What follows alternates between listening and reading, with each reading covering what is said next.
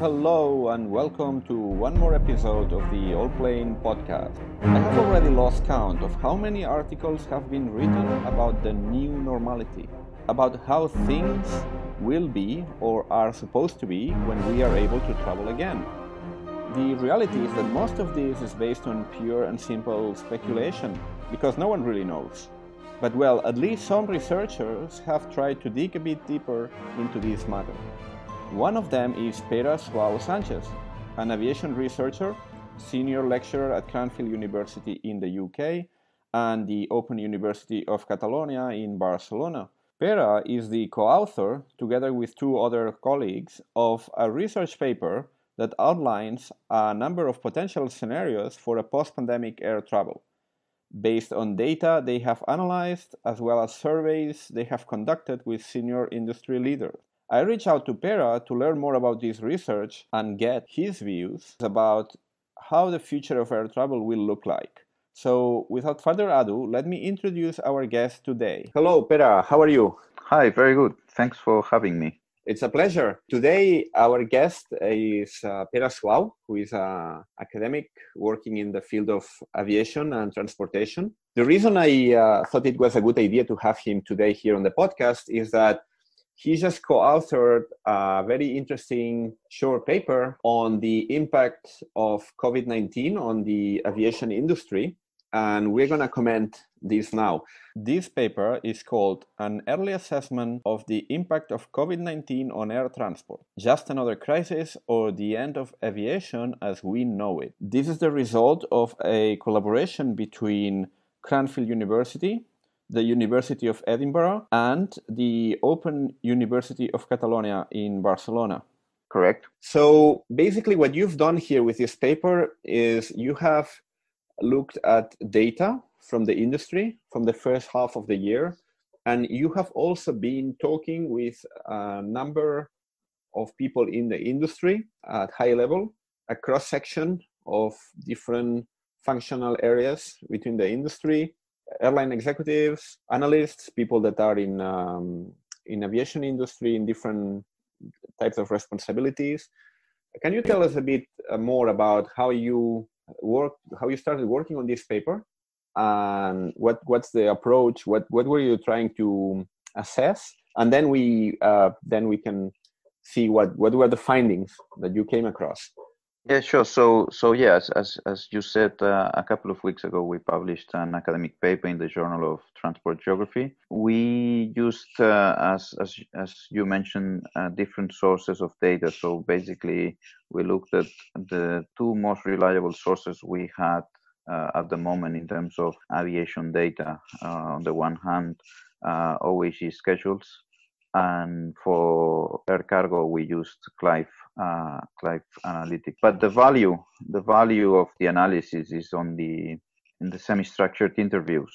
As you said, we interviewed uh, 16 senior managers from different companies of the aviation industry. So different types of airlines, low cost and full service carriers, but also regional airlines, airports of different size, and also some some some consultancies and, and data companies. So in total, 16 experts. The interviews were anonymous. That that that's an important aspect because you always get a more open view when when interviews are anonymous and we started relatively early to do the interviews so we started the the 19th of march and we finished the interviews the 17th of april so was early days of the lockdown uh, in, at least in in europe no yeah. Um, and this is this is an important point. So basically the results that we are reporting are reflecting on on the first impressions of the industry. So we also think that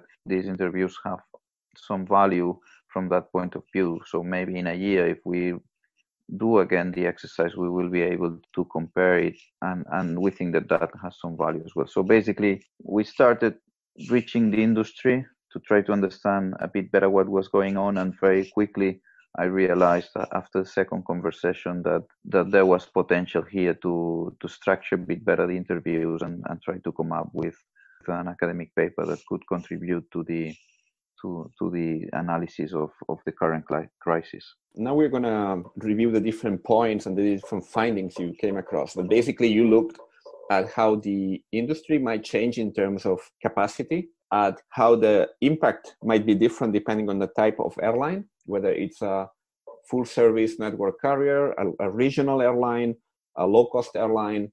Then you also looked at the opportunities and, and challenges as well for airlines in terms of customer rights, how this affects their reputation, how airlines behave during this very unusual period. Then you looked um, also at, well, it, it's just um, speculation at this moment, but at possible impacts on uh, pricing going forward and how different groups of travelers uh, might be affected, whether it's business and leisure, and also the um, effect of state aid, how this government involvement might have its own set of impact as well on the industry. So I suggest we look at what you found when conducting this analysis. Your area of research in normal times, let's say, it's uh, very focused on networks, right? And how airlines deploy capacity and how networks de- develop. So, what did you find in this area?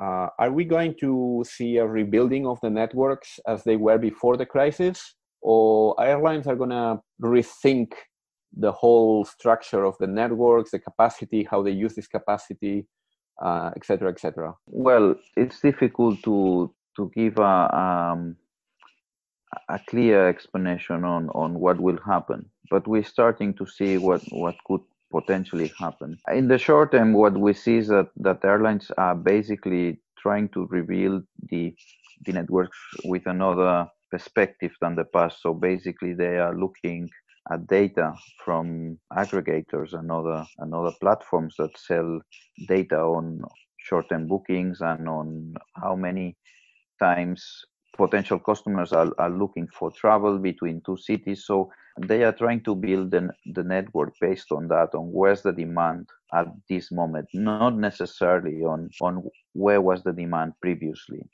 Obviously each market has its own characteristics and this will probably remain and, and the markets that are interesting for Germans will still be interesting for them in the future. Uh, and the same applies to other countries, no? Um, but um, but in the short term, what we are seeing is that the rebuild of the network is highly based on what are the needs of customers now, because the demand is not really coming back altogether in a homogeneous way is coming back highly fragmented, high, highly uneven, and airlines are trying to to respond uh, to that in the short term. In the medium and, and longer term, or considering the, the having a longer perspective on the recovery, which was uh, more the focus of our paper, what what we saw is that all experts um, had a similar view that there would be increasing concentration in larger markets. Larger markets from a perspective of size and the perspective of yield. Uh, there was an agreement that a smaller airport would, would have a very slow recovery and that also secondary airports in airport systems and regional airports would have also a, uh, a slow recovery. Basically, yeah, because, sorry, yeah? Yeah, so I just wanted to mention here that one of the things that you mentioned in your report is that actually uh, first that yes you mentioned the uh, secondary airports that were um, basically have benefited from the low cost airlines mainly opening all these all these new routes in, in recent years they, they might be suffering. And but also this might have an interesting effect is that it might turn the main airports more competitive. So uh, the full service carriers might uh, be facing stronger pressure there as uh, low cost airlines move into the major hubs to take advantage of, of the extra capacity the yeah. sorry extra capacity airport capacity not airline capacity that that that becomes available. Yeah so so it's interesting because it seems that there are forces pulling the market in different directions. So it's true that on the one hand what we will see is further consolidation of the market so in other words less competition and that in some routes, in some thin routes, we might see less competition as well. because the market is smaller and less airlines will be operating in thin routes. But on the other hand, as as you mentioned, clearly all experts seem to, to point towards higher level of competition in in larger airports, especially in hub airports, which uh, traditionally have been dominated by a single airline. And this could potentially be the result of the available capacity that will be at these hub airports, allowing the entry of, of new of new carriers. No, so I think that the landscape, um, the competition landscape, will potentially change, and it's still early to see whether whether low cost carriers will enter aggressively in in these hub markets. But it's a possibility, and the industry is concerned uh, about it. And another point you mentioned in your, report is that some of the airlines that might be hardest hit by this situation are the full service carriers that are heavily reliant on network, uh, meaning on the transfer traffic that goes through their main hub.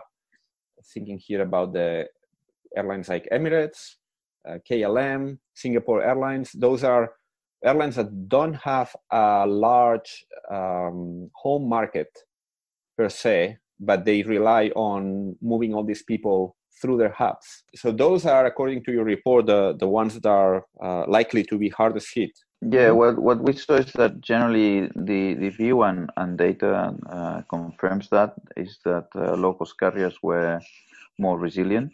Uh, basically, they could fly for longer and they are also resuming their operations sooner as they have um, uh, their network has a, a, smaller scope.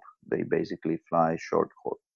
Uh, whilst full service network carriers, obviously, they are focused on the long haul business, and this means that obviously they are uh, more affected by by the different external uh, dynamics or, or, the closure of markets that might might be around the world in different countries. And also the economic situation, so, I guess, is going to affect them more heavily because if lots of people have been personally, financially hit by the economic disruption of the last few months, possibly the uh, low cost carriers are in a better situation to, to get most of these more uh, budget conscious. Generally, uh, what we've seen in, in crisis, not only in this one, is that those airlines that have a, a leaner cost structure have uh, more chances to survive than those that have a, a heavier cost structure.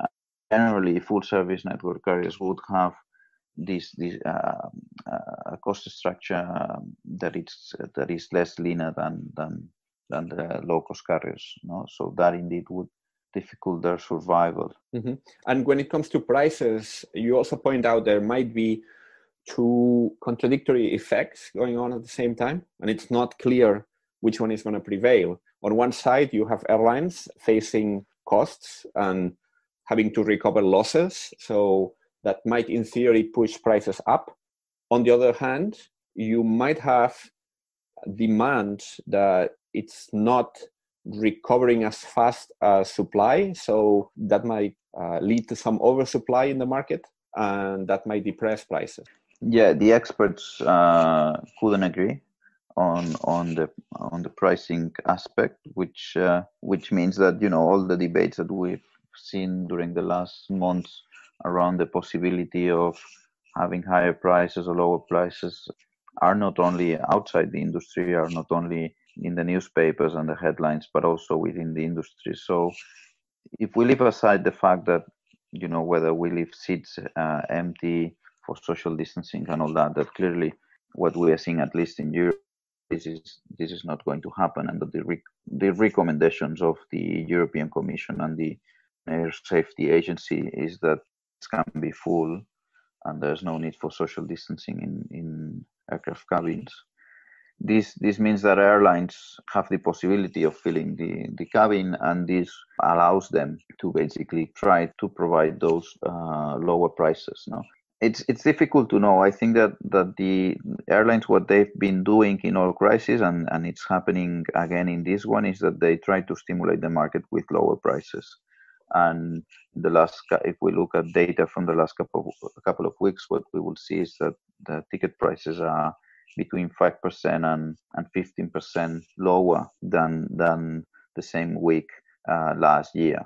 And that was also true for the, the first weeks of March, just before the lockdown. We saw many airlines that were uh, reducing their ticket prices by around 15, percent So clearly, airlines are doing an effort to stimulate demand with lower prices. Yet, this does not mean that, that we will see maybe in some routes higher prices. Uh, you know, it's it's a big unknown. At least in the interviews, was a, an unknown. What will happen with with business travelers and with, with long haul? That maybe you know there was a feeling that maybe in these particular segments we might see uh, higher prices. And the other thing is that we will probably see as well some additional airport charges related to more security and health screenings no, in, in airports, which may uh, add on on on the on the airline price. No, so overall, the, the the feeling is that we won't see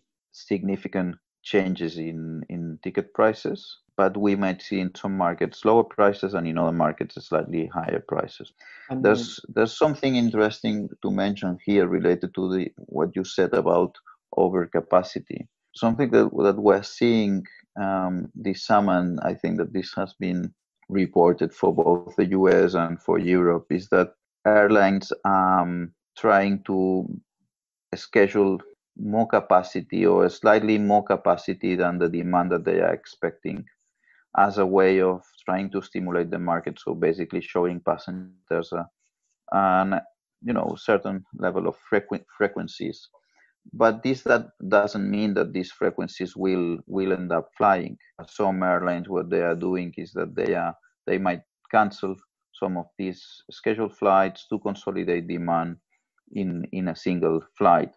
In other words, you are showing the passenger that uh, the customer that you have an extensive uh, number of frequencies, but uh, you end up consolidating passengers in one single flight, which means that you can basically stimulate demand, but on the other hand, you can still fill the aircraft instead of flying three uh, half empty aircraft. You're flying one full aircraft, which allows you to keep prices uh, down. Mm-hmm. Of course, this is this is you know a, a, technique that might be positive in terms of pricing but also has some some ne- negatives no from the perspective of what it means for the passenger uh, a change in their schedule or a change of, of day in their flight and and what it means also uh, for the industry in terms of reputation yeah, you mentioned reputation as well in, in, your report because there's a kind of practical issue here that has been going on for quite a few weeks is, is how airlines are handling the, the passenger request for refunding and rescheduling. And you mentioned that this crisis is also a opportunity for airlines to put their record straight to differentiate themselves based on, on the approach to customer rights with a view to long-term reputation. Also, the, there's a number of airlines that have been airlines or governments that have been lobbying the European Union to loosen up a bit these regulations that are in place regarding what can you tell us about this so here i mean the, the, the discussion around refunds is not new it's been there for a long time, and airlines have clearly expressed their opinion about the refund uh, regulation, the 261. They don't like it, and they've been very vocal about it in the last few years. So it's nothing new. The difference now is that obviously there's a tension now between the short-term need for for keeping uh, a positive cash flow and the long-term need of keeping passengers happy and reputation levels high, which is not easy to solve.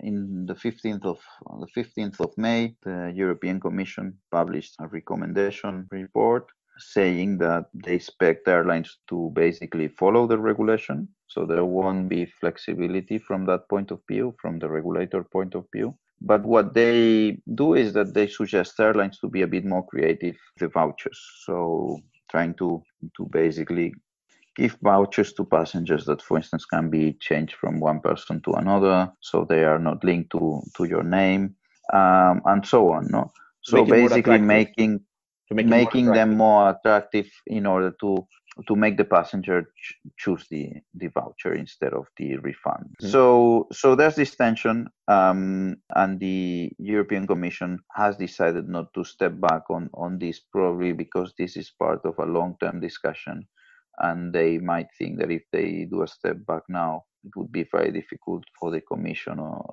to to go back to the to the original re- regulation. No? But but what it's what I think that it's interesting of this is that in the interviews the the interviewees they were recognizing private that that there was that that tension and that you know in an ideal world they would like to refund passengers. But obviously they have problems now in the short term that prevent them from from doing it as, as quick as they would like. So um, i think that what this brings us is to the idea to, to to the idea to the fact that maybe if we are thinking in the recovery and if we think about the future in uh, the future of the industry maybe this industry needs to be rebuilt thinking as well not only in profitability uh, not only in in improving margins but also improving their reputation and, and having a better relationship with their customers. We also, during the last two, three, four years, we've been discussing a lot no the the impact of environment on the reputation of, yes, of the that, business that's another topic i wanted to to bring up uh, next because here there's an interesting dimension now is that we've got all this government funding going to the airlines now some have seen here a opportunity to enforce or to accelerate this uh, environmental transition in the airline industry. So, uh, making this conditional, this state aid to the fulfillment of certain uh, environmental conditions uh, or environmental initiatives. Uh, do you think that's going to happen? Uh, that's going to we're going to see an acceleration of this already existing uh, move towards more environmentally friendly airlines. But now, with all this um, public pressure on top of that, it's going to be faster. Yeah, I think that, that this type of crisis, usually what they do is that they ex- accelerate existing tendencies. And this is valid not only for the airline industry, but also for, for the industries. Clearly, there was, uh, there was increasing pressure from from different governments uh, and different political parties across Europe to basically achieve some. For instance, a good example is the the substitution of short haul flights by high speed train. That has been an, an important debate in the in different EU countries during the last uh, couple of years. Yeah, actually, and, Fran- and France has been one of the countries that has taken a tougher stance on this, right? In France, they, I don't know if that was conditional to the uh, reception of state aid by the Air correct. France group, but there, there's been a push to discontinue many of the domestic services where there's correct. Yeah, so the the the state aid for Air France is conditioned to the stopped uh, or the substitution of, of flights by high-speed train in domestic routes that are shorter than two and a half hours by train. So yes, so yeah, in the case of uh, France, what we what we have seen is that the state aid to Air France uh, is linked to certain conditions, and one of them is the end of flights where there's um, the possibility of taking the high-speed train so that you can substitute the, the, the domestic flight with a high-speed train link that it's shorter than two and a half hours and, and is not harming uh, connectivity to long-haul flights. So we've seen as well in, in Austria. Uh, yes, but that's with the pricing, uh, right? There, there is a floor correct. on ticket prices. But to be honest, this has been dressed as a sort of environmental measure, but there are also many that are saying that that's because of protectionism. And actually, Austria is one of the places where the the local airline were, had been complaining for a long time about its survival being threatened by uh, the very intense low cost presence at their at their hub airport. Yeah, indeed. I mean, the the Austria has released a package of measures. One of them is the one that you're mentioning, the, the minimum price for short haul flights. Uh, but also um, there's a, an additional tax related to CO2 emissions, if I'm if if I'm correct. So so we'll we'll see more of this, but we were already in that process. So it will basically accelerate the existing dynamics. And I think that from the industry, you know, airlines need to understand that this will happen. This will happen sooner or later. And I think that they will eventually try to adapt their business model to the to the new environment, which basically in certain city pairs it uh, more difficult to fly because there will be alternatives and, and regulation will will try to force passengers to move to the high-speed train. Um, this is this is important in, from the perspective that many of these city pairs represent a significant share of, of the passengers. Actually, um, and just to, to wrap it up, uh, one of the things that you hint at in the report is that we might be seeing a smaller a smaller aviation industry in years to come which is kind of a break from the trend we had been seeing in the last few years of ever growing growing growing. And well this is something that came out of the interviews uh, that were admittedly they were conducted at the very peak of the pandemic possibly at the, at the very worst of this uh, period. But do you personally see this happening? So you you think we are gonna see an stagnation or even a, a, decrease in the in the size of the industry, or or that's gonna be more like what happened with the SARS crisis in 2003, that, saw a very sharp drop and then a recovery and then growth again. Well, it seems that the recovery will be will be slow, uh, and the industry is pointing towards 2023, 2024. So it will be slow it will it will be smaller from the perspective of having less players and maybe smaller companies. And we've seen uh, several companies, uh, several airlines being um, going bankrupt in the last few months. The last one actually yesterday, Level Europe, uh, which was operating out of Vienna, which was a, a, market that had become very competitive and and had lower yields because of, of that. What we will probably see is that airlines focus on, on those markets that provide better yields.